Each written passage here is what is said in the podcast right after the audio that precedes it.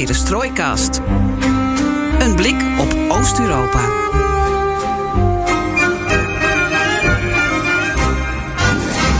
Welkom bij BNR Perestrooikast, aflevering 126 van de enige podcast van Nederland die volledig oog voor het oosten heeft en geeft. En let op, deze aflevering gaat niet over Poetin. Nee, we gaan het gewoon hebben over Oekraïners en Moldaviërs die langs de frontlinie leven. Gewone mensen die geconfronteerd worden ineens met een oorlog of met dreiging. En straks hoor je kameraad Floris vanuit Dnipro en Pakrovsk in de Donbass. Hij heeft een aantal eh, berichten voor ons ingesproken. Ik had hem een paar vragen gesteld. En later deze week hoor je hem uitgebreid over zijn ervaringen daar in het oosten van de Oekraïne. Met deze aflevering heb ik dan weer de eer om met, ik noem maar, maar even de Richard Kapuczynski van de Lage Landen te kunnen spreken. Michiel Driebergen. Dag Michiel. Dag Geert-Jan. Nou, nou, nou, nou. Ik denk dat het, dit is niet echt de tijd meer hè, van, uh, van de Kapuczynskis. Uh, je ik heb er zitten denken het. van.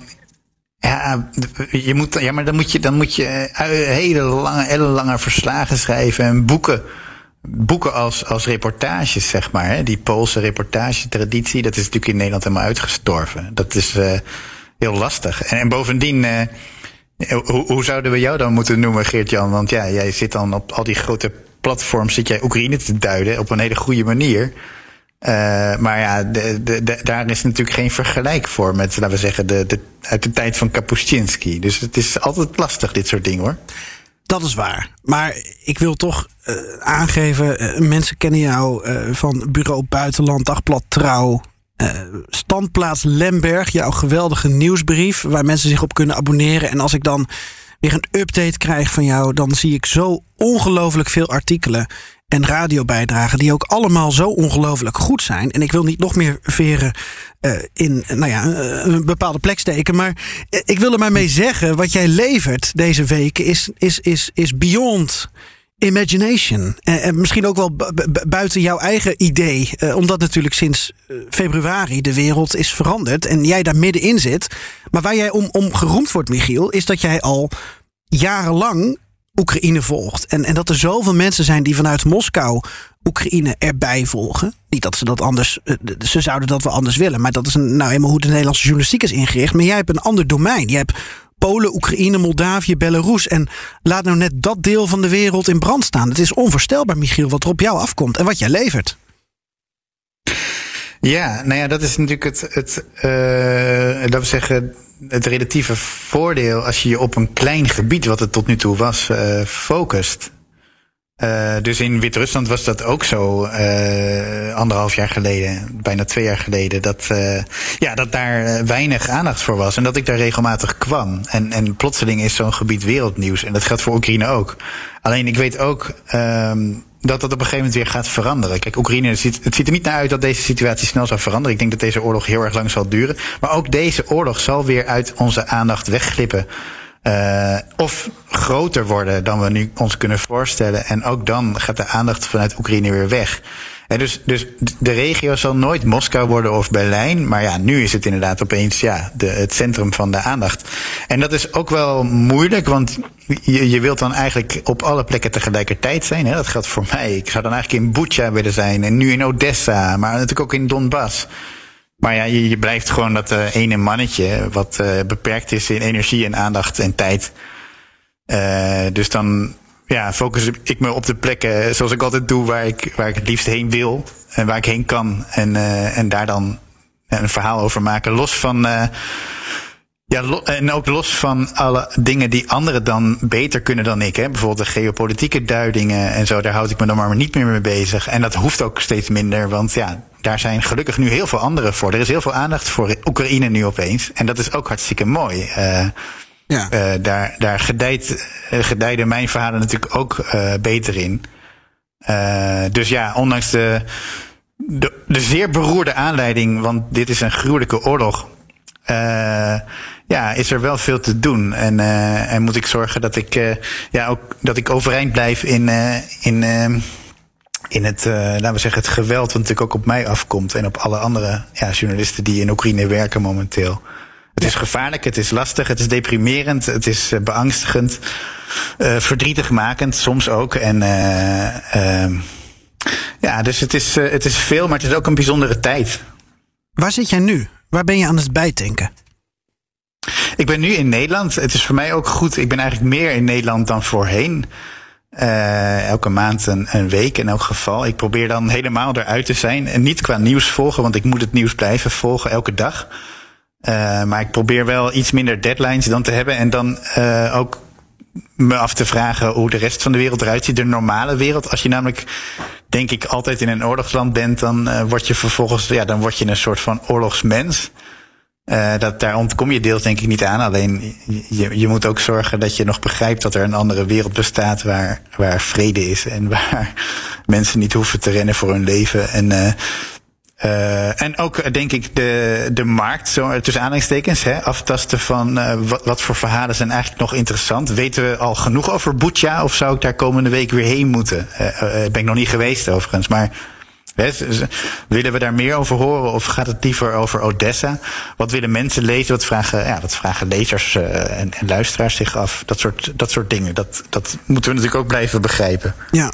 Als wij zo samen eens een, een, een reis door Oekraïne, met name langs die frontlinie maken, dan, dan zal de luisteraar waarschijnlijk ook merken dat, dat overal wel verhalen te, te maken zijn en overal de actualiteit eigenlijk wel speelt. En wij gaan dat dan doen aan de hand van, van mensen. Want eh, ja, het valt wel op dat er uh, flink wat aandacht in de media is. En dat zal misschien altijd zo zijn hoor. Maar dit is ons werkterrein nu. Flink wat aandacht voor het militaire aspect. Hoe verloopt die oorlog? Maar wat jouw kracht ook is, wat je zelf ook zegt, is eigenlijk ja, die persoonlijke verhalen. Uh, straks hebben we ook contact met Floris, die dan ook daar wat meer over uh, vertelt. Uh, we gaan dan langs ja, Odessa, Gerson. Dan komen we bij Floris in Dnipro uit, in Donetsk. En jij, Michiel, jij komt, jij komt echt zoveel bijzondere personen en figuren tegen. Voordat we die reis gaan maken, kun je al een, een sneak preview geven? Hmm, ik denk dat we ook langs Odessa gaan reizen, nietwaar, Geert-Jan? Mm -hmm. Ik denk dat we dan toch ook uh, even een ontmoeting moeten inplannen met zeeman Vitali. ja. In de 80, ouder dan 80, ik geloof dat hij nu 84 is.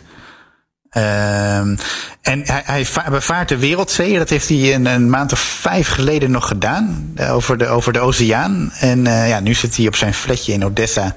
Dan moet hij elke keer met zijn uh, ja, been zijnde vrouw de kelder in. Vanwege het luchtalarm. Uh, maar hij kan wel scherp opmerken wat er in de wereld gebeurt. Dus laten we daar straks. Uh, laten we daar straks even. Laten we hem ontmoeten straks op onze reis. Ik wil er zo alles over horen, Michiel. Ja, en je weet het inmiddels, hè, zal ik dan maar zeggen. Uh, alles ten oosten van de rivier de Elbe kan de komende weken, maanden, jaren in deze podcast, de Perestrojkast, besproken worden. En wat leuk is, is dat wij heel sociaal en democratisch zijn. Zo sociaal en democratisch dat Michiel vlekkeloos dit intro meedoet. En dat je ideeën kunt inbrengen via Twitter, het Perestrojkast. Je kan ons mailen op perestrojkast.bnr.nl en daar doen we nog wat mee ook. Ik ben Michiel Driebergen. En ik ben Geert-Jan Haan. Dit is BNR Perestrojkast.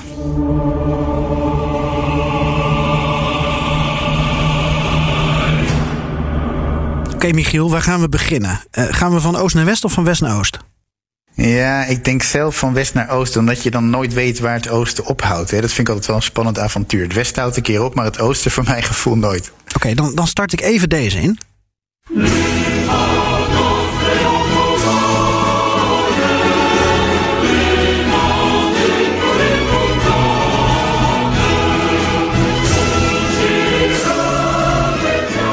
Volkslied van Moldavië.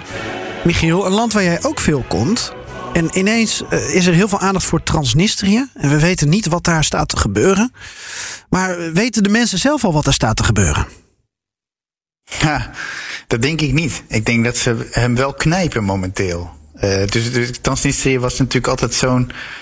Um, ja, heel, heel grof geschetst communistische symbolen, maar heel kapitalistisch landje. Eigenlijk één groot bedrijf sheriff, wat dan ja, eigenlijk in alle markten de dienst uitmaakt. Uh, en ja, een gebiedje waar men Russisch spreekt. In Moldavië spreekt men steeds meer um, Roemeens vooral. Onafhankelijk, niet erkend door niemand erkend, zelfs niet door Rusland erkend republiekje. Uh, ja, en iedereen weet natuurlijk, als er jarenlang ja, gesproken wordt over de Donbass met we gaan onze Russisch-talige mensen beschermen.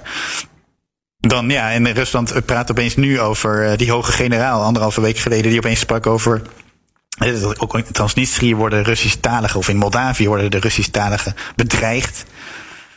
Ja, dan weet je dat het Kremlin uh, het oog heeft laten vallen. Maar het is natuurlijk een heel slaperig, uh, slaperig gebiedje altijd geweest. Waarin eigenlijk men, denk ik, gewend was aan de status quo.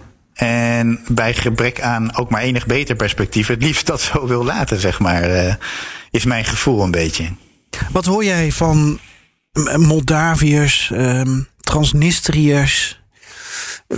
Is er, is er dan vooral uh, angst. En, en, ook omdat het zo onvoorspelbaar is, omdat niemand eigenlijk ook die, die, die, die start van die oorlog op 24 februari zag aankomen. Dat, dat was eigenlijk het onmogelijke dat werkelijkheid werd. En, en, en dat dit ook als iets onmogelijk, onmogelijks wordt gezien. Maar, maar niks is onmogelijk meer. Dus het kan ook werkelijkheid worden dat Transnistrië en Moldavië in die oorlog wordt gesleurd. Zijn dat de geluiden die jij hoort? Ja, nou laat ik bij mezelf beginnen. Ik, ik, ik, ik, ik, denk, ik ben daar zelf heel erg bang voor. Ik denk dat, uh, uh, dat, dat Moldavië zeker een volgende stap is. Want waarom niet? Uh, Moldavië heeft een heel klein leger. Maya Sandu heeft gezegd afgelopen week: ja, we moeten ons leger maar eens versterken. Rijkelijk laat natuurlijk. Uh, kijk, Moldaviërs zelf zijn nu heel erg druk bezig met de opvang van vluchtelingen. Dat weten we allemaal. Ik geloof dat er een half miljoen Oekraïners nu in Moldavië zijn. Nou, op zo'n klein landje is het een enorme klus om die mensen goed op te vangen. Uh, ik denk dat het een enorme aanslag is, ook op allerlei sociale voorzieningen en op gewoon op de straat, hoe het leven gaat.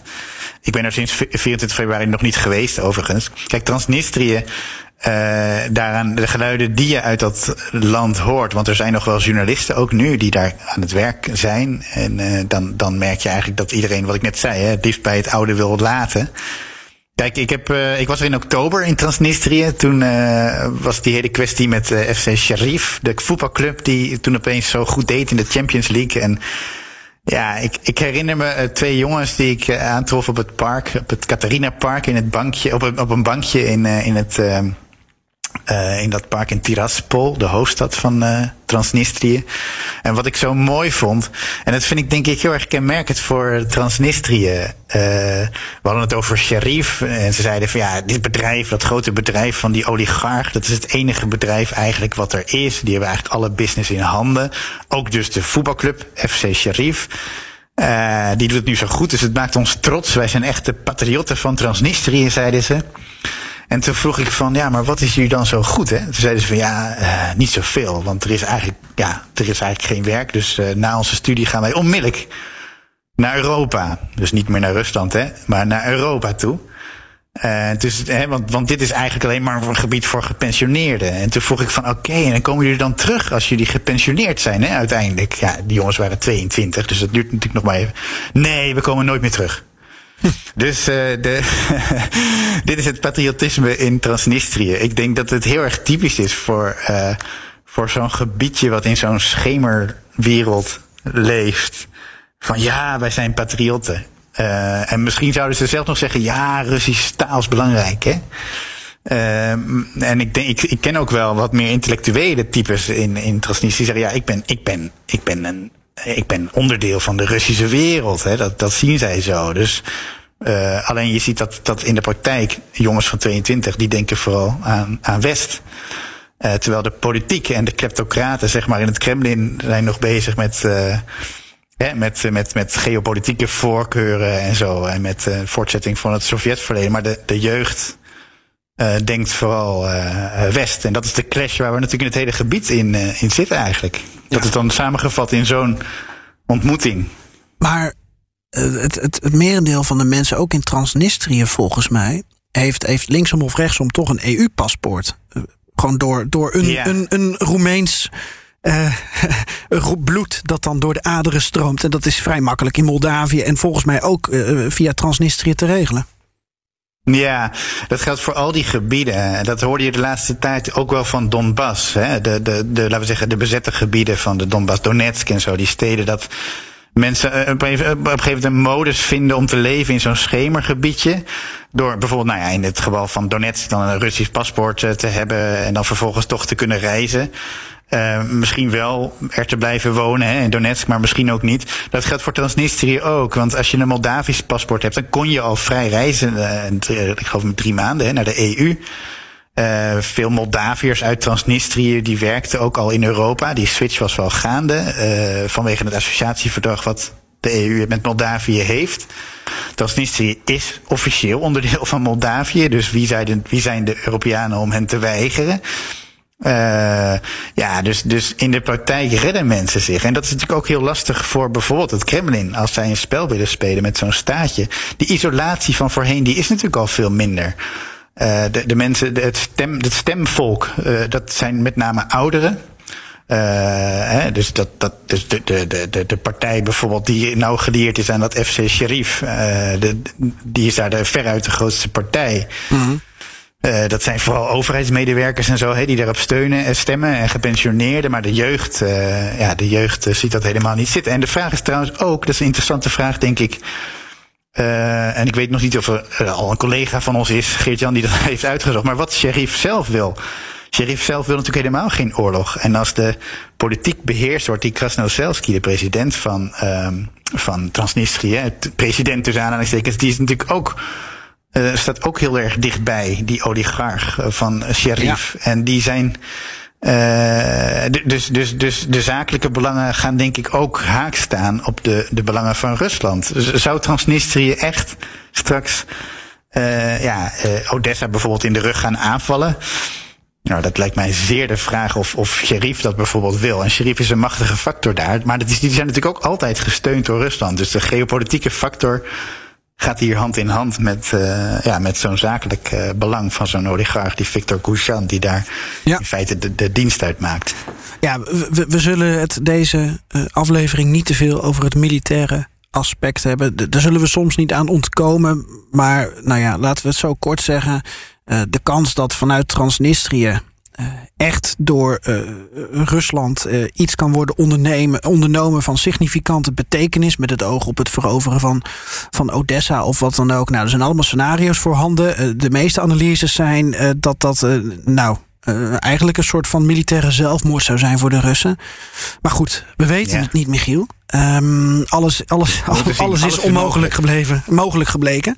Um, ja. En om Transnistrië af te ronden, en dan reizen we zo door naar, naar Oekraïne. Ik kan mij een serie van jou herinneren uit 2016, volgens mij met ook uh, Koen Verhelst en volgens mij ook fotograaf Pierre Krom. En dat jullie eigenlijk uh, een, een deel van de uh, Europees-Russische grens hebben afgereisd. Van, van Moldavië naar Finland. En heel interessant om te kijken hoe is het om te wonen en te werken onder de rook van Rusland en naast de Europese buren. Volgens mij gepubliceerd in Trouw. Waarbij jij ook bij uh, twee wijnbroers op bezoek ging. Ik weet niet of je dat zelf nog herinnert. De broers uh, Lucianov. Um, waaruit ja. eigenlijk ook al een beetje die, die, die, die, die scheidslijn bleek. Van we willen eigenlijk wel um, wel naar Europa, maar we willen ook wel naar Rusland. We weten het eigenlijk niet. Ja. Ja, ja, die broers, dat herinner ik me nog goed. Die, die, uh, die waren, dat waren goede wijnondernemers. Die, en ook trots op hun wijn. Maar die hadden een pijnlijk verhaal, kan ik me herinneren. Dat ja, die, die, hun wijn uh, ging naar Rusland. En dat werd in Rusland heel goed ontvangen en goed betaald. Uh, maar op een gegeven moment kwam dat associatieverdrag, hè, Moldavië, Europese Unie. En toen ja, er kwam er een blokkade vanuit Rusland. Uh, van, wij, wij hoeven jullie wijn dan niet meer, hè, als een soort van straf. Ja, en vervolgens moesten die, moesten die wijnen van die broers naar Europa. Nou, het verhaal, het droomverhaal vanuit Brussel is natuurlijk altijd van ja, maar dat gaat alleen maar, dat gaat de kwaliteit gaat dat opleveren. Hè. De, jullie wijnen worden alleen maar beter, want, want de markt is, is lastiger. Maar die lastiger markt is natuurlijk voor die, was voor die broers heel, heel lastig. Want uh, opeens moesten de wijnen uh, concurreren met Franse wijnen en Portugese en Spaanse wijnen. Ja. Uh, dat is, ja, dus de sterkste blijven over. En uh, dat heeft in Moldavië denk ik toch ook wel, zeker wat er bij de oudere generatie, maar ook bij dit soort mannen. Mm, ik denk niet dat men pro-Russisch is, hè, dat er daardoor pro-Russische gevoelens zijn gevoed, maar wel heel erg het gevoel van ja, er wordt over ons hoofd een spel mee gespeeld met, met, onze, ja, met onze levens, met onze markt. Um, en, en dat is een realiteit waarvan ik me ook niet, ja, waarvan ik me niet kan voorstellen hoe het dan anders moet. Hè? Want een marktverschuiving is altijd pijnlijk.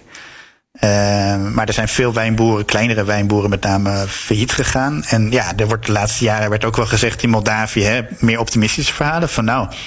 Uh, zeker in de landbouw is ook veel verbeterd. Want nu weten we, moeten we ons aan de kwaliteitseisen van de EU houden. En ja, dat gaat uiteindelijk alleen maar ten, het komt ten goede komen van, van ons, van onze business. Ja. Uh, maar zo'n zo'n verschuiving is heel pijnlijk voor zo'n land. Ja, ja dat is wel duidelijk. Ik heb hem even opgezocht. Het begin van het verhaal gaat over dat, dat, dat je ze citeert. En dat ze zeggen: onze markt zou in het oosten moeten zijn in Oekraïne en Rusland, niet in de EU. Wat heeft het voor zin om onze producten naar Europa te exporteren? En dan eindig je het verhaal eigenlijk met exporteren naar Rusland doen de broers niet. Wel naar Japan, Estland en Roemenië. De broers bouwen een hotel voor Europese bezoekers. Uh, en uh, eigenlijk is het vooral, ze willen geen, uh, geen geopolitiek conflict naast de deur. Eigenlijk, ja. ja eigenlijk moet, moet het allemaal ja, rustig blijven. En dan doen zij hun zaken wel. En dan zien ze vanzelf wel of het vanuit Europa naar Rusland zou verschuiven. Nou, dat was een paar jaar terug. Ja, interessant. Als ik het zo lees, denk ik ook van... goh, jij en Koen en Pierre zouden eigenlijk... Maar goed, we hadden het al over dat je zo druk bent. Jullie zouden eigenlijk weer diezelfde mensen op moeten zoeken. Want het, daar ging het verhaal eigenlijk over. Over die, die angst die nu werkelijkheid is geworden.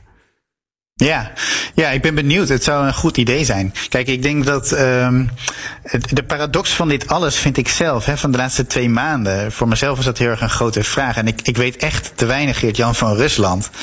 Om, om daar iets zinnigs over te kunnen zeggen. Dus ik doe dat ook niet. Ik probeer dat ook niet. Maar ik, ik, het is wel een grote vraag. Van, je ziet eigenlijk aan alles dat een charme-offensief vanuit Rusland. Als Rusland iets beter had gefunctioneerd in veel opzichten. zou dat volgens mij heel erg goed zijn uit kunnen pakken voor, voor de Russen. Hè? Zeker in zo'n land als Moldavië, maar ook in Oekraïne. Waar natuurlijk hè, de, de, de, waar alles, alles best wel langzaam vooruit ging. Waar de afgelopen acht jaar wel alles vooruit is gegaan hoor, in Oekraïne. Ik heb daar veel voorbeelden van gezien en beschreven. Alleen er was natuurlijk ook veel teleurstelling. Dus een charme-offensief vanuit het Kremlin zou uh, volgens mijn ongelooflijke lekenbrein veel uh, aantrekkelijker zou zijn geweest. En die aanval van nu, die grootschalige oorlog die Rusland is begonnen, vernietigt alles. Als ik, ik, ik kan bijna voorspellen, Geert-Jan, als ik nu deze broers zou opzoeken, deze wijnbroers, die met hun genuanceerde positie een aantal jaar geleden, uh, die zouden nu denken van uh, rennen zo hard uh, als we kunnen richting het westen. Want ja, Rusland is nooit meer een optie voor ons. Dat, dat zou mijn voorspelling zijn. Maar goed, ik zou het moeten checken. Laten we doorreizen naar het, het land waar we het eigenlijk ja, de afgelopen weken, maanden alleen maar over hebben. Even luisteren.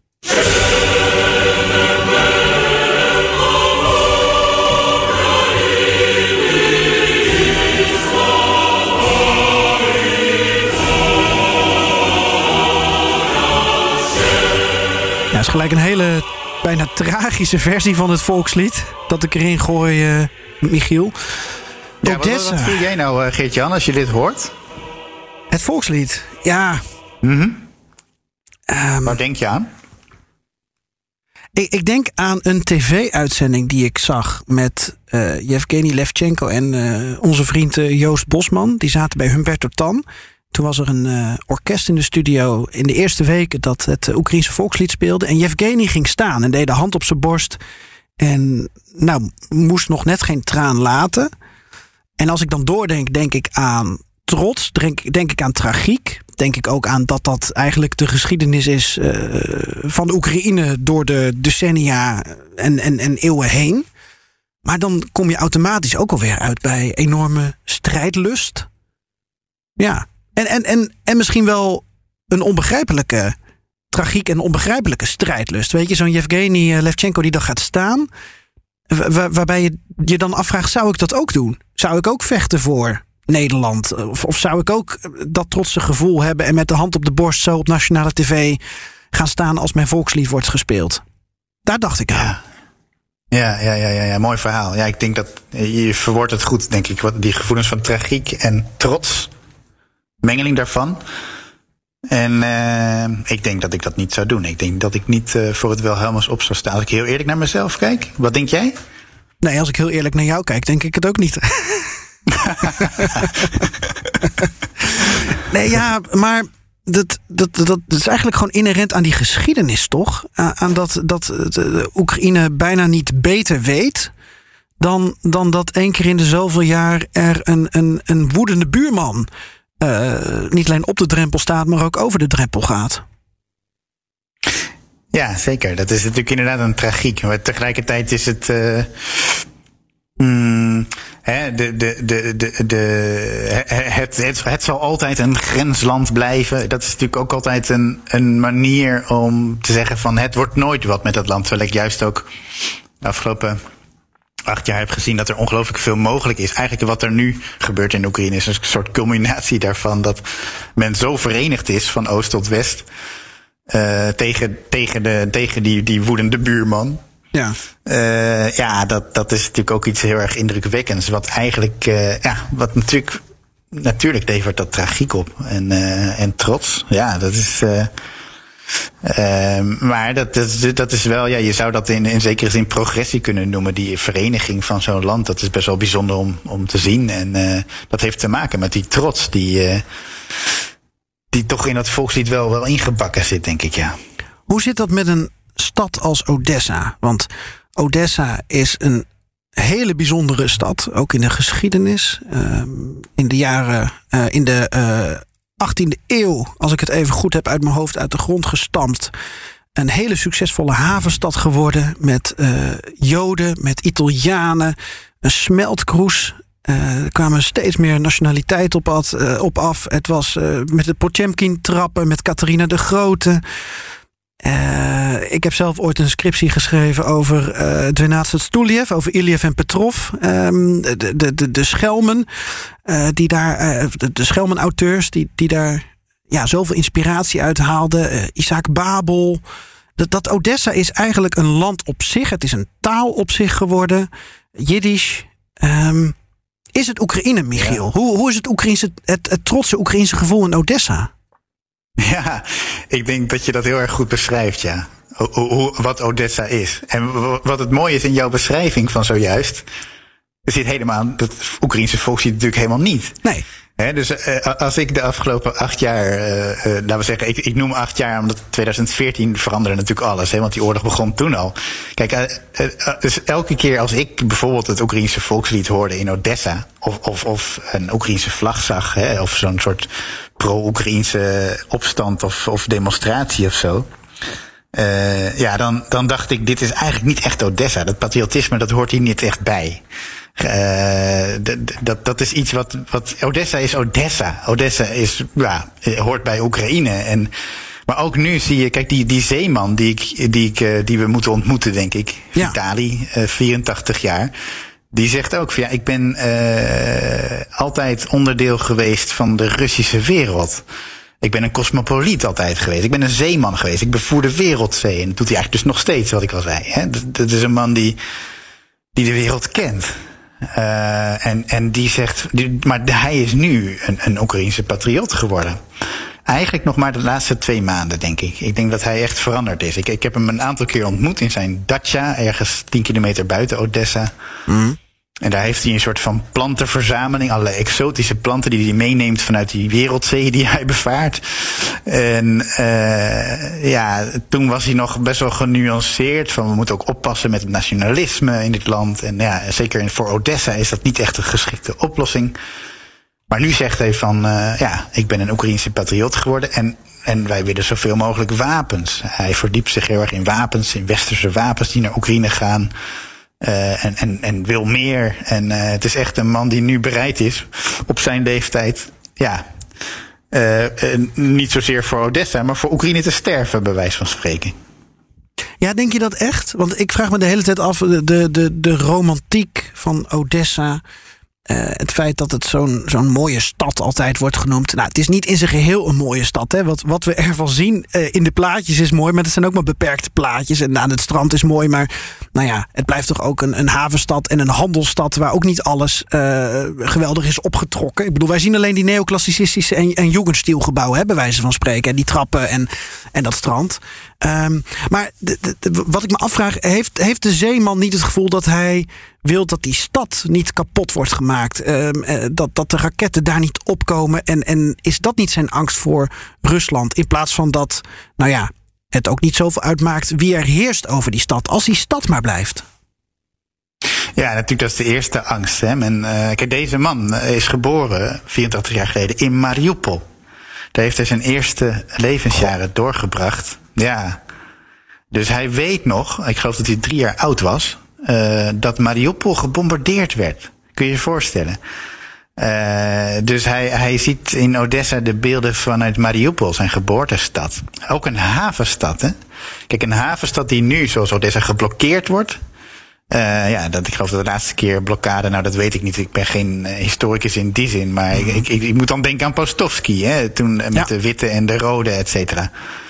Uh, de Bolsjewieken tegen het Witte Leger. Er was ook een blokkade, daar schrijft Pastovsky zo mooi over. Dus een havenstad blokkeren, maar ook uiteindelijk verwoesten. Dus zo'n economische levensader verwoesten. Wat in Mariupol dus al gebeurd is en wat in Odessa dreigt te gebeuren. Ja, dat is natuurlijk, dat is natuurlijk ondenkbaar. En, en Oekraïne is bijna meer. Ik denk dat je wel een punt hebt met je vraag, Geert-Jan. Dat uh, Oekraïne is bijna meer een soort vehikel waar Odessa zich veiliger momenteel onder voelt. Uh, dan, dan, dan Rusland. Uh, Rusland is nu bekend in de hele regio als uh, ja, de agressor. Die ook bijvoorbeeld een stad als Donetsk. Ja, uiteindelijk heeft helemaal even lam gelegd. En dus ja, dat, dat, dat, die, natuurlijk is de angst voor, voor het verlies van de stad, maar ook het, zijn, letterlijk zijn eigen appartement en zijn bloemenverzameling, dat is natuurlijk de meest, meest wezenlijke angst. Ja. Uh, en, en Oekraïne is meer iets, ja, een soort vluchtheuvel nu. Uh, waar, waar men in Odessa zich op verlaat. En dat geldt ook voor een stad als Kharkov en, en zelfs voor een stad als Mariupol. Kun je nagaan. Dat is natuurlijk gewoon, ja, dat is een stad in de Donbass. Ja. Uh, dus dat is momenteel in de geschiedenis, zeg maar, uh, is dat uh, de loop van de geschiedenis, is dat ja, de, de, misschien de, de, de, de, de, de paradox van de geschiedenis, dat Oekraïne eigenlijk een soort van eenheid wordt en een soort van imago wordt. Uh, wat het voorheen niet had voor heel veel bewoners van dat gebied. Ja, als we dan uh, Odessa verlaten en we, we varen als het ware verder richting Gerson Oblast, die regio die nu grotendeels in Russische handen is. En waar mogelijk een referendum wordt afgekondigd, waar de, de Russificatie um, al aan de gang is van de verhalen die wij meekrijgen. Maar waarbij we ook, en dat sluit dan weer aan bij jouw, jouw verhaal over Odessa, het en over uh, Mariupol en andere gebieden in Oekraïne, waar dat, dat, dat Oekraïnse bewustzijn natuurlijk de afgelopen jaren is gegroeid. Ja, dat zie je in Gerson Oblast eigenlijk al tot uiting komen. Hè? In Gerson zelf, in Berdjansk. Uh, de protestbereidheid um, om, om tegen dat opgedrongen Russische gezag in te gaan. Dat is fascinerend. Um, hoe zit het met jou, jouw netwerk in Gerson? Kunnen we daar even stoppen of, of reizen we al verder? Ja. Nee, we kunnen zeker stoppen. Ik sprak toevallig gisteravond met een, een jongeman uit uh, Gerson, die nu overigens in Kiev zit. Hij is gevlucht uit Gerson, een maand geleden ongeveer. Alexei. En ik, uh, ik, ik ben met hem een jaar of twee geleden langs het Krimkanaal, het zogeheten Krimkanaal gereisd. Dat eigenlijk vanuit nou ja, een plek, Nova Kachovka, iets ten oosten van Gerson naar het zuiden stroomt. Uh, Alexei komt uit een, een klein dorp Tavriske nabij Gerson. Uh, en ik ben met hem toen gereisd omdat hij de omgeving kende en zo. We zijn toen helemaal naar de Krim gereden. Overigens met fotograaf uh, Pierre Krom. Uh, ook voor trouw. En dat ging toen heel erg over die kwestie hè, van, van de watertoevoer naar de Krim die vanuit de regio Gerson door de Oekraïners is stilgelegd. Dus de Dnipro-rivier die voorziet de water, uh, de water die maakt de watervoorziening met de Krim.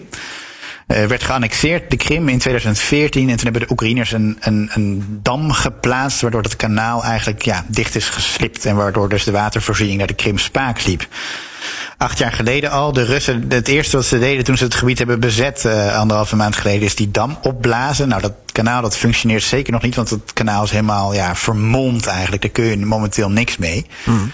Uh, maar ik denk dat het zuiden veel belangrijker is voor de Russen dan, uh, dan, dan, dan, dan, dan, dan de hele Donbass en zo. Het gaat vooral om het zuiden. En dat zei deze jonge Alexei ook. Hij zei overigens ook, en dan heb je het terugkomend op jouw vraag, Geert-Jan, van over dat uh, Oekraïnse gevoel in Gerson. Eh, dat hebben we inderdaad gezien. We hebben die protesten gezien. En dat is, ja, de hele gemeenteraad in Gerson wilde helemaal niet zo'n referendum waar Rusland nu mee gaat schermen. Hè, van we gaan een referendum om een soort Gerson-republiek à la Donetsk-republiek op te richten. Uh, dat lijkt ook echt te gaan gebeuren. Ik geloof dat in een aantal dorpen is Lenin alweer neergezet op zijn voetstuk. Uh, ongelooflijk, hè? Een soort echt terugdraaien van de geschiedenis. Ik zie ook rode vlaggen weer opduiken, et cetera. Ehm, kijk, de, wat deze de- jongen zei. Michiel, sorry, maar ook de mis, de, in mijn optiek de misvatting dat je daar zieltjes mee wint met het terugplaatsen van Lenin. Ja, dat is voor mij ook onvoorstelbaar. Eh, dat is echt iets wat. Dus, dus kijk, je, je kunt zeggen: Gerson is, is, is, is, is niet ook, net, net als Odessa, niet per se pro-Oekraïns. Dat zei deze Alexei ook. Veel Russisch sprekend, vooral hè, overwegend Russisch sprekend, Gerson. Ehm, maar met dit soort dingen, eh, ja, dat, dat is, daarmee krijg je zeker de jeugd niet mee. Eh, eh, maar wat we nu ook zien, en dat zei deze Alexei, dat is eigenlijk een, somber scenario, denk ik. Veel jongeren, gezinnen hebben de, de stad, zijn de stad verlaten. Dus eigenlijk ook de core van die protesten, die pro-Oekraïnse protesten, die, die is nu ook inmiddels verdwenen. Zijn grootmoeder zit er nog, ook een vrouw van 80. Nou ja, de, de, de, de moeder van zijn schoonzus is er nog. En, en die zeggen van nou, laat ons maar hier zitten, wij willen niet meer weg. En ach, dan maar onder de Russen. En hij zei ook van nu is de, de, er is geen communicatie meer mogelijk met Gerson. Het is totaal afgesloten, geen internet, geen telefonie. Dus hij kan zijn oma niet meer opbellen. Heeft hij vier dagen geleden nog gedaan, maar kan nu niet meer. Uh, hij, hij, en hij zei ook dat de moeder van zijn schoonzus, die zei vorige week nog tegen hem van ja, de Russische propaganda begint nu wel enigszins te werken. Dat men ook denkt in de stad dat de Oekraïners onze stad alleen maar bombarderen. Ja, dus wat voor een Gerson blijft er over? Uh, dat is een, een bevolkt met ouderen. Uh, of zij nou Lenin terug op zijn voetstuk een goed idee vinden of niet, ach, wat maakt het uit? Er komt straks een referendum. Dit was de analyse van Alexei, hè? van ja, dit, dit, dit gaat er gebeuren. En dan krijgt er wellicht straks geen haan meer naar. En of we dan straks mijn oma nog kunnen bellen, ja, misschien over een paar maanden als alles achter de rug is. Uh, heel somber verhaal. En dan, ja, dan, dan zie je dus ook dat je kunt wel pro-Oekraïnse gevoelens hebben, hè, die enorm versterkt zijn de afgelopen acht jaar. En dat is zeker zo, ook in Gerson. Ik ben een aantal keer geweest de afgelopen jaren. Maar wat blijft daarvan over als je een gebied bezet, eerst bombardeert, vervolgens bezet en vervolgens een vluchtelingenstroom ja, op gang brengt? Uh, ja. het, het, het gaat om territorium uh, uiteindelijk, zeker in het geval van het zuiden van Oekraïne. Ja, ja dus door die bombardementen en vervolgens uh, en, en, gevechten en, en, vervolgens de vluchtelingenstroom uh, breng je de vanuit Russisch oogpunt de de-Oekraïnisering al op gang.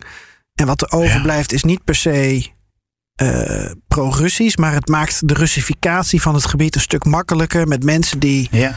die toch al wel wat sentimenten herkennen van het verleden. En, en inderdaad, wat jij zegt, zeggen van, uh, nou, ik vind het niet leuk, maar uh, als je mij met rust laat, dan zal ik het accepteren. Ik denk dat je dat goed samenvat. Ja, dit is, dit is dit, denk ik de samenvatting van het verhaal van Alexei uit, uit de regio van Gerson. Ja, en dat is, uh, laten we zeggen, vanuit Kiev standpunt, hè, politiek gezien, is dat een heel treurig standpunt. En vanuit mij persoonlijk gezien denk ik, oké, als je dus zo wilt dat je pro-Russische republieken sticht, uh, ja, waarom zou je eigenlijk dat gedoe nog doen, hè, met het referendum en, en die lenen in beeld? Waarom eigenlijk? Waarom, waarom bezet je het niet gewoon en laat je het daarbij? Uh, maar goed, ja. daar ga ik natuurlijk niet in treden.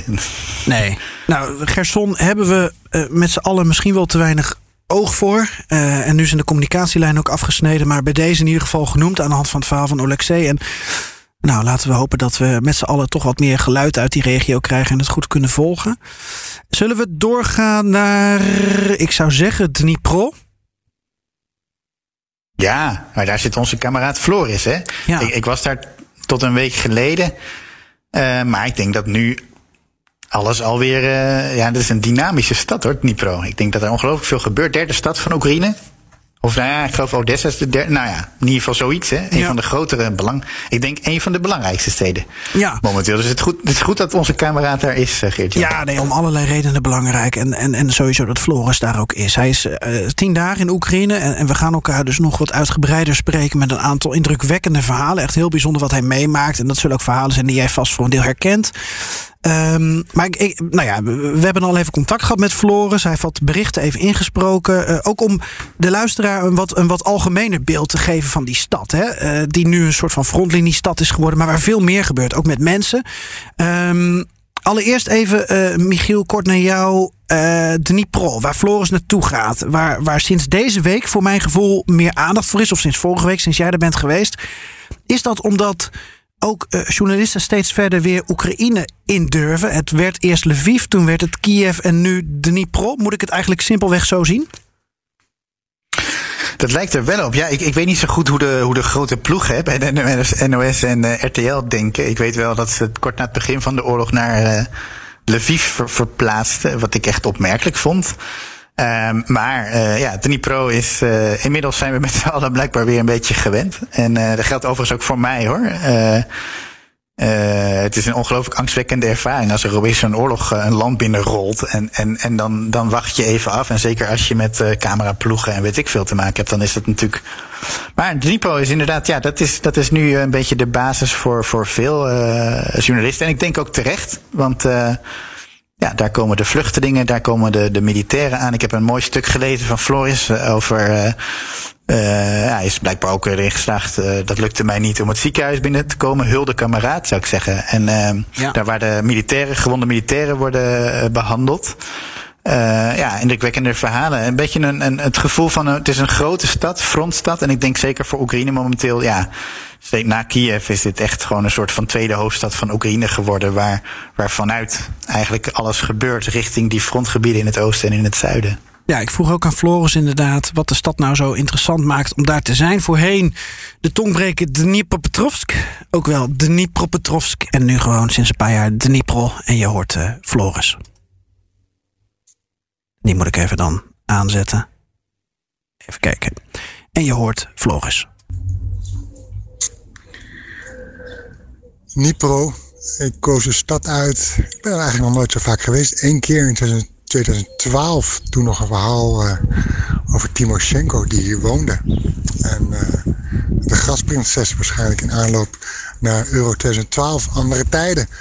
En nu is Dnipro eigenlijk een stad die uh, een soort laatste voorpost um, richting het front. Je hebt het Kharkiv-front, je hebt het Donetsk-front, Donbass-front, je hebt het Zaporozhye-front. En als een halve cirkel eromheen zit eigenlijk uh, uh, Nipro. En ja, daardoor verzamelen zich hier, gebeurt er ook van alles, hè, zoals, zoals men het noemt, een hub van humanitaire hulp, van vluchtelingen die deze kant op komen, van humanitaire hulp dus richting ja, oorlogsgebieden. Maar ook uh, het leger wordt vanaf hier bevoorraad. Ik was bij een organisatie die dat doet die uh, voedsel inzamelen voor het leger. En waar je dus met een waar soldaten met een uh, lijst kunnen komen en dan kunnen aangeven wat ze nodig hebben. Bijvoorbeeld uh, kogelwerende vesten en hoeveel ze nodig hebben. En dan wordt dat vanaf Nipro verder doorgestuurd naar het front. Um, dus in die rol bezoek ik deze stad. maar niet alleen Dnipro. Ik ben inmiddels ook aangeland in Pakrovsk, waar ik al eerder was, vlak voor de oorlog. Het is daar nu heel anders. Um, het is rustig, het is stil, winkels zijn dicht, de universiteit is dicht. De universiteit is overgenomen door uh, ja, een geheim, zoals een, mannetje in het groen tegen me zei, een, burgerwacht. Waarschijnlijk zit daar het leger of in ieder geval soldaten of uh, iets soortgelijks. Die hebben daar een intrek genomen. En uh, dus ja, wat dat betreft is het een, hele andere stad. De, de, de, de ja, de leegte, de stilte overheerst door de straten van Pakrovsk. En voor de rest is het hier, uh, je hoort geen beschietingen. Dat is wel eens anders geweest de afgelopen weken als je met burgers, met mensen spreekt. Um, geen beschietingen. Het is wat rustiger sinds Pasen. De stad was verlaten, maar mensen komen ook weer terug.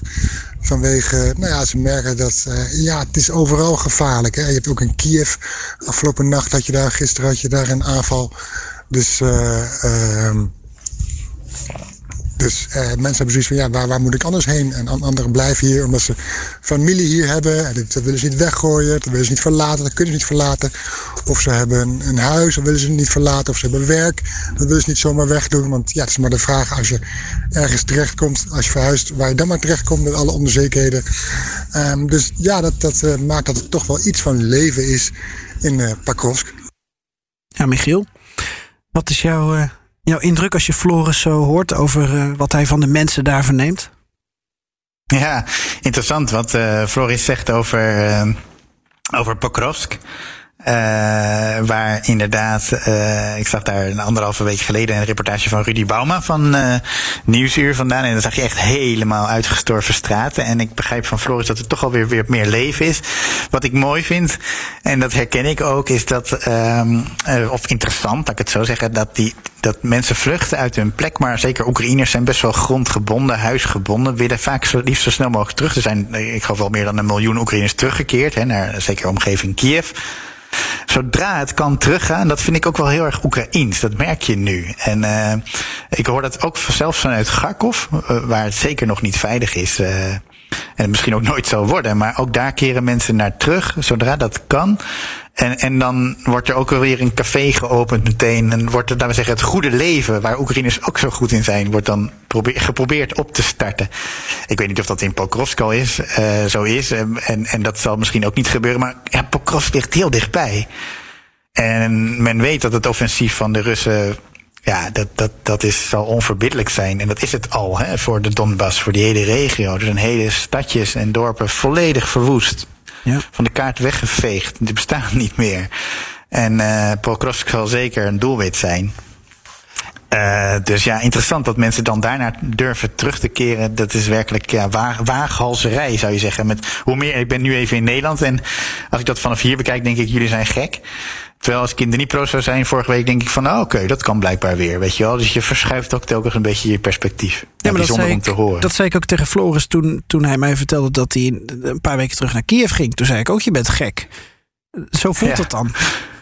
Ja, klopt. Ja, dus, uh, maar overigens is dat, is, dat is een, een, effect wat je in Oekraïne sowieso ziet. Uh, hoe meer je naar het oosten gaat, hoe minder bang mensen zijn voor de oorlog.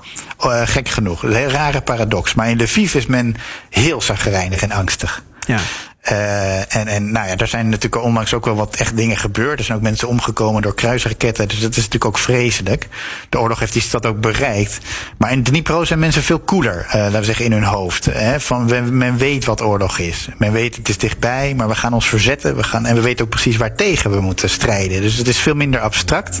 En daarmee toch ook minder angstig. En ik denk dat dat effect ook oostwaarts, afgelopen acht jaar in de Donbass nou, mensen zaten gewoon lekker in een tuintje hoor, als er uh, artillerievuur klonk. Dat, uh, ze gingen niet meer naar binnen, dat deden ze niet meer. Het is een beetje alsof een vliegtuig lager over je hoofd overkomt en je het bijna niet meer merkt of zo.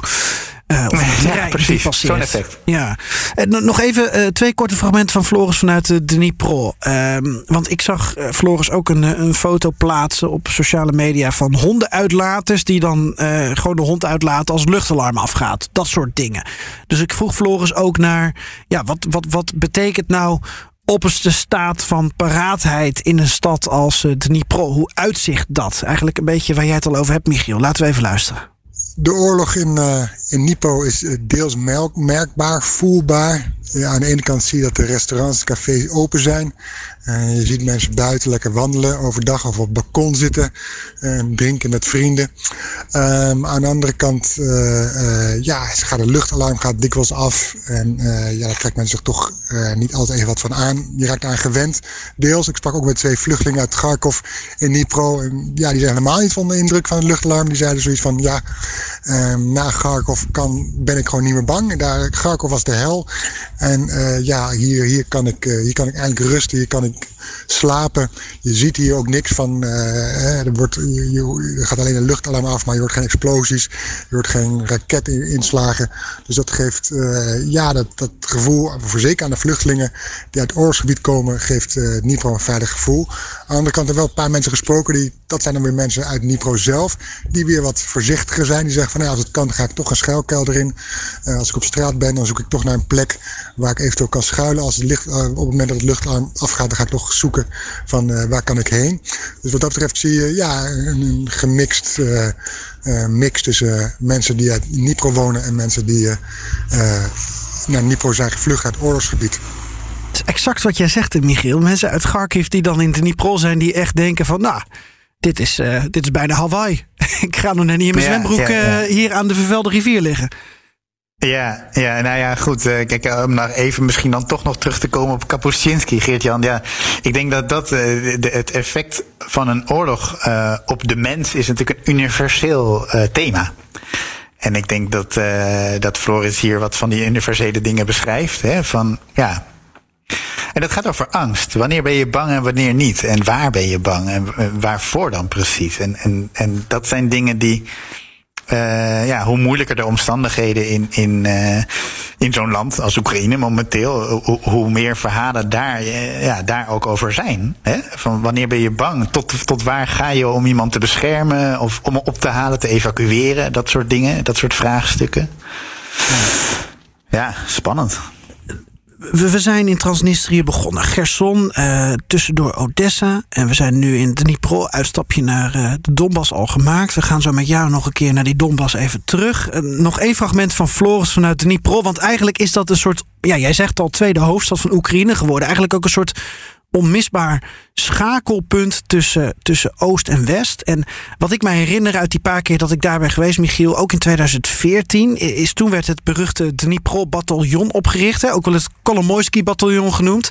De mannen van Kolomoisky, de grote oligarch die ook nu achter Zelensky zou staan. Uh, loopgraven rond de stad, zandzakken overal. En Floris zegt nu ook, ja, Dnipro is een soort hub voor humanitaire hulp. Uh, laten we nog één keer naar Floris luisteren over wat hij ziet en hoort over die ja, verdediging van die grote stad en ook over die hubfunctie. Nou, als je kijkt, als je rijdt vanaf. Uh, we, reden met de fotograaf vanaf Lviv naar uh, Dnipro. Dan zie je in het begin nog wel wat checkpoints. En dan ook allemaal wel wat onschuldig. Maar naarmate je Dnipro nadert, dan zie je ook steeds meer loopgraven komen. En uh, dan zijn de checkpoints zien ook wat serieuzer uit. Wat groter, wat, wat steviger uh, gebarricadeerd. Dus uh, ja, het wordt het allemaal wat serieuzer. In de stad zelf zie je soldaten bij, bij centrale punten, als bijvoorbeeld bij strategische punten, zoals bijvoorbeeld de brug. Centrale brug die over de rivier Dnieper gaat. Um, dus dat zie je wel. En ja, is ook waakzaamheid onder burgers zelf. Ik wilde een foto maken van eh, een winkelstraat waar je al een betonblokken had en zandzakken. En binnen mum van tijd eh, kwam er iemand om af en die zei van ja, weg die foto, waarom maak je foto, wat doe je hier? En uiteindelijk kwam ook nog agent erbij en die controleerde mijn, mijn accreditatie en mijn paspoort. En was allemaal in orde, dus ik hoefde die foto's niet weg te gooien.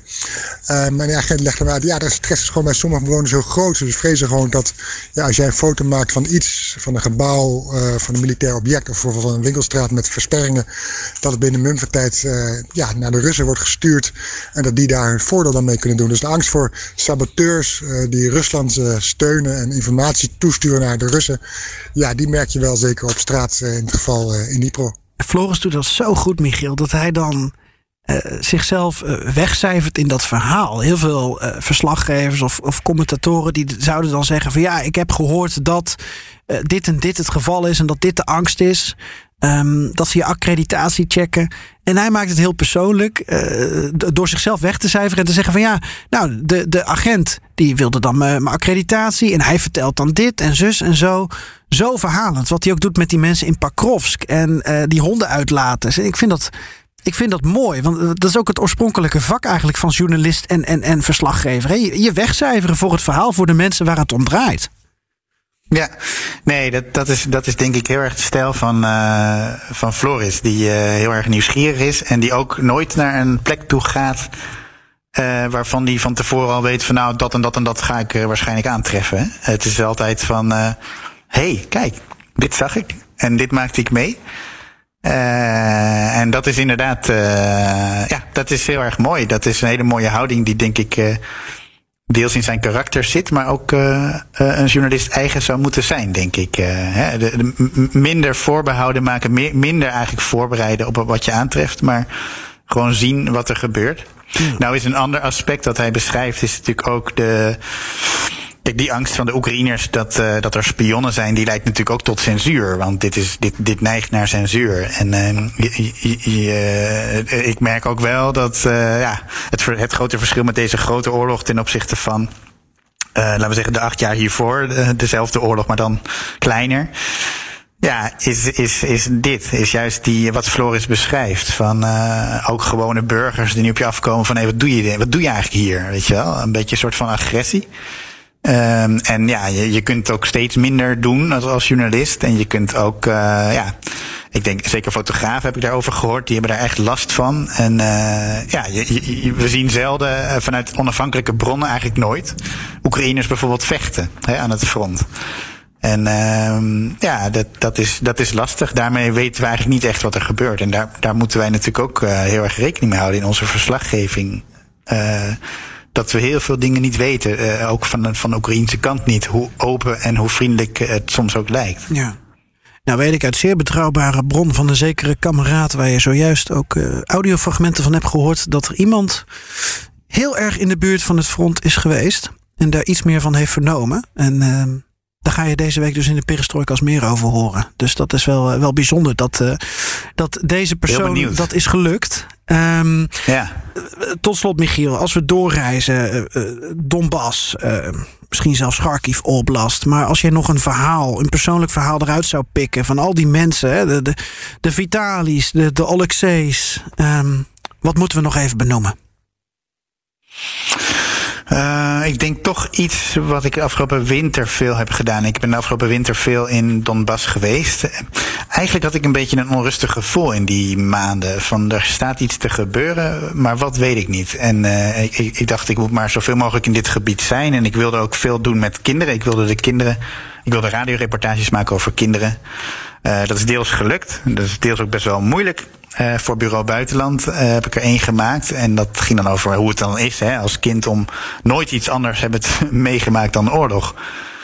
Um, dus ik, ik, was daar best aardig veel. En um, ja, wat je nu ziet is dat die plekken, en dat is dan, gaat dan met name over de Luhansk-regio, dus zeggen tussen Kharkov en de Don, Donetsk-republiek in, zeg maar, waar nu heel veel gevochten wordt rond Izium, maar ook zuidelijker.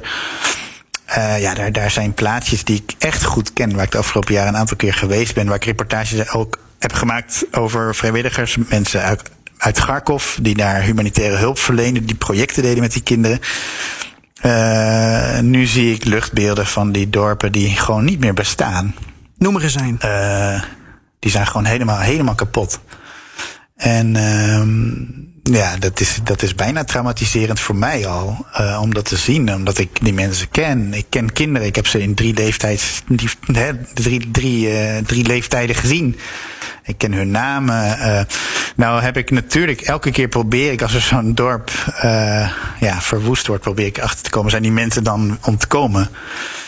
Meestal wel, moet ik zeggen. Dus meestal krijg ik goede berichten van ja hoor, ze zijn nu in, nou ja, elders ja. In Kiev vaak of in, uh, op andere plekken in veiligheid. Dus dat stelt me dan weer enigszins gerust. Maar je, je gaat je perspectief ook verschuiven. Je denkt van oké, maar de mensen zijn veilig. Hè? Dus wat zou ik me nog zorgen maken? Maar ja, het is een gebied wat. Uh, ja, de grootste leugen van deze oorlog is denk ik de bevrijding. Uh, daar is dus werkelijk geen enkele sprake van. Het is echt vernietiging. Het is uh, rukzichtloos verwoesten. En ja, dat, dat is ook iets waarvan je grotendeels dus weet, vanwege het gebrek aan informatie, dat, je dat, dat we dat nog niet weten. Uh, dus dat we de echte verhalen nog niet kennen. Nou, we zien het maar, in het ja. groot in de vorm van Mariupol. En als jij nou in Lugansk een klein Mariupol noemt. Novotoskovka. Ja, een van die dorpen waar, nou, ik denk dat er misschien 3000 mensen woonden. Um, een dorp waar ik in december was, uh, waar ja, toen werd er kerst gevierd. Ik was mee met een project van die mensen uit Garkov die ik noemde, die daar een soort van ja, uh, Sint-Nicolaas project deden. Dat ging dan over de wensen van kinderen werden, werden, werden opgenomen een aantal weken eerder. Uh, dus die maakten verlanglijstjes met een mooie tekening. En drie weken later gingen diezelfde mensen dan met middels crowdfunding gingen ze dan die cadeaus brengen voor die kinderen. Ja, dan zie je dus die kinderen die uh, niks gewend zijn en aan het eind, eind van de wereld wonen, uh, in een oorlogssituatie leven, uh, hun hele leventje lang al. En dan ja, zo gelukkig worden van ja, een elektrisch stepje of een, een hoe noem je dat, een, een Nintendo of een of gewoon een knuffelbeer. En uh, ja, voor die kinderen, die hebben hun eerste acht jaar in de oorlog doorgebracht. Maar die zijn nu moeten vluchten. En je weet dat ze nooit meer terugkeren. Dat, dat, uh, en meestal zijn ze onder verschrikkelijke omstandigheden, gevaarlijke omstandigheden gevlucht. Geëvacueerd op het laatste moment. Vaak op het laatste moment. Uh, Ja, dat, dat, dat, dat, die, die gemeenschappen, dat zijn echt gemeenschappen. Mensen in de Donbass zijn heel erg gebonden aan hun eigen grond. Die blijven tot het laatst uh, zitten waar ze zitten en willen niet weg. Uh, dat gebied wat dus ja, 150 jaar geleden eigenlijk door, door Europeanen is ontwikkeld. Veel industrie. Uh, veel mensen die dan in zo'n dorp bijvoorbeeld bij dezelfde fabriek werken. Of bij dezelfde kolenmijn. Uh, als het gaat over de Donbass, Donetsk. Uh, en dus elkaar goed kennen, dezelfde feesten vieren, dezelfde kerkelijke kalender aanhouden. Uh, en dan, ja, nu is die hele wereld uh, verwoest. Dus al die gemeenschappen waar zeker de laatste jaren zelfs hier en daar werd geïnvesteerd. Hè, er werden projecten, er werden buurthuizen opgericht. Dat geldt ook voor dit dorp Novotoskovka, waar dan ja, mensen die zich vrijwillig inzetten voor zo'n buurthuisje en dat niet alleen inrichten, maar ook gaande hielden. Elke week een programma voor die kinderen verzorgd in de moeilijkste omstandigheden. En ja, dat is dan nu allemaal uh, in één klap uh, verwoest. Uh, dat is dus Mariupol in het klein, maar wel Mariupol heel veel malen in het klein. En ik vrees dat de komende weken dat het ja, nog, veel, nog veel meer zal gebeuren, die verwoesting. Nog, nog één keer de naam van het dorp? Novotoskovka. Ja. Moeten we onthouden, Michiel, dat dorp? Ja, we zullen het moeten onthouden. In, en we zullen, het, we zullen er misschien. Uh, hè, er zijn ook andere plaatsjes, zoals Trochisbinka en uh, uh, Kapitanovka. Ik weet dat al die plaatsjes kapot zijn. Uh, ik heb er gelukkig van de meeste geen beelden van mogen zien, van hoeven zien. Uh, van kunnen zien ook. Uh, ja, dat zijn allemaal uh, plaatsen waar mensen wonen. Die daar nu dus niet meer wonen en ook nooit meer terug zullen kunnen. Wat een uh, bijzondere reis hebben wij uh, in een uurtje gemaakt. Waar gaat jouw volgende reis naartoe, als ik vragen mag? Dat weet ik nog niet zo goed. Ik, ik, uh, ik ga in ieder geval naar Kiev toe. Uh, en wellicht ook naar Tchernihiv. En uiteraard ook oostwaarts. Alleen dat is heel erg afhankelijk van hoe de situatie zal zijn. En ook hoe, uh, ja, waar, het, uh, waar het nieuws zal liggen. Uh, volgende week en, en de week daarna. We moeten, we moeten zien. Ja. Ik ben heel blij met je. En ik ben heel blij met die uh, constatering dat we bepaalde plekken gewoon niet moeten niet moeten vergeten. En er is natuurlijk zoveel aandacht geweest voor, voor Bucha, omdat het ook verschrikkelijk is. Maar ook als je het hebt ja. over Chernihiv, daar zijn zoveel dorpen ook verwoest. En Kiev Oblast, dat, dat is natuurlijk makkelijk. Hè? Je gaat naar Kiev en je krijgt een, bij wijze van spreken een persreis in de schoot aangeworpen uh, geworpen om, om mee te gaan naar vernietigende dorpen in de buurt van Kiev. Maar Chernihiv en inderdaad Lugansk en nou ja, ik wil niet eens weten hoe een grote stad als Severodonetsk er nu uitziet. En dat soort dingen, dat is, het, het is, nou, ik begon ermee met, met het slechte Engelse begrip beyond imagination. Dat is dit ook. Ja, zeker. Uh, wat het grote voordeel is in het vertellen van die verhalen, Geert-Jan, denk ik, en dat zul jij weten als geen ander, is dat je ook grote, ja, nogmaals grote platforms hebt, hè, televisieprogramma's bijvoorbeeld, en, uh, en een hele radiozender, BNR, maar ook uh, Jinek en zo. Dat, dat er gewoon, en op één, die ook veel aandacht hebben voor dit gebied en ook vrij in detail. Uh, dat is, we zeggen vanuit ons, het perspectief van ons vak gezien, zou ik zeggen, is dat heel erg uh, hoopvol. Dus die, die verhalen blijven vertellen, mensen helpen, uh, ja, blijven herinneren en ook plaatsen en plaatsen blijven herinneren is denk ik van groot belang. En uh, het liefst voor zoveel mogelijk mensen oren en, en mensen ogen uiteraard. Ja. Dankjewel, uh, Richard Kappertje. Pa pardon, Michiel Driebergen. Uh, nee, Jij ook, uh, ere wie ere toekomt. Hey, uh, geen mop, komt later deze week. Budget is op. Uh, dus Joost uh, moet op een houtje bijten. Maar, en normaal gesproken scroll ik altijd door naar de mop, hè? dat weet je. En dan ga ik daarna de hele aflevering luisteren. Dat is mijn strategie. Ja, we gaan binnenkort gaan we ze bundelen. En dan als, uh, als, i, als audioboek uitbrengen, als luisterboek. Mensen luisteren ze graag voor het slapen gaan, heb ik gehoord. Ik vond het wel mooi dat Joost dan zei laatste oh, oh, oh, oh, uh, speciale operatie. Oor, ja. speciale operatie. Dan moet hij altijd even hoesten. Dat is inderdaad zijn handelsmerk. Ja, dan moet hij altijd even op het juiste moment hoesten. Maar we gaan hem weer horen. En jij bedankt, Michiel. Insgelijks dank. Ajeto. Ajeto.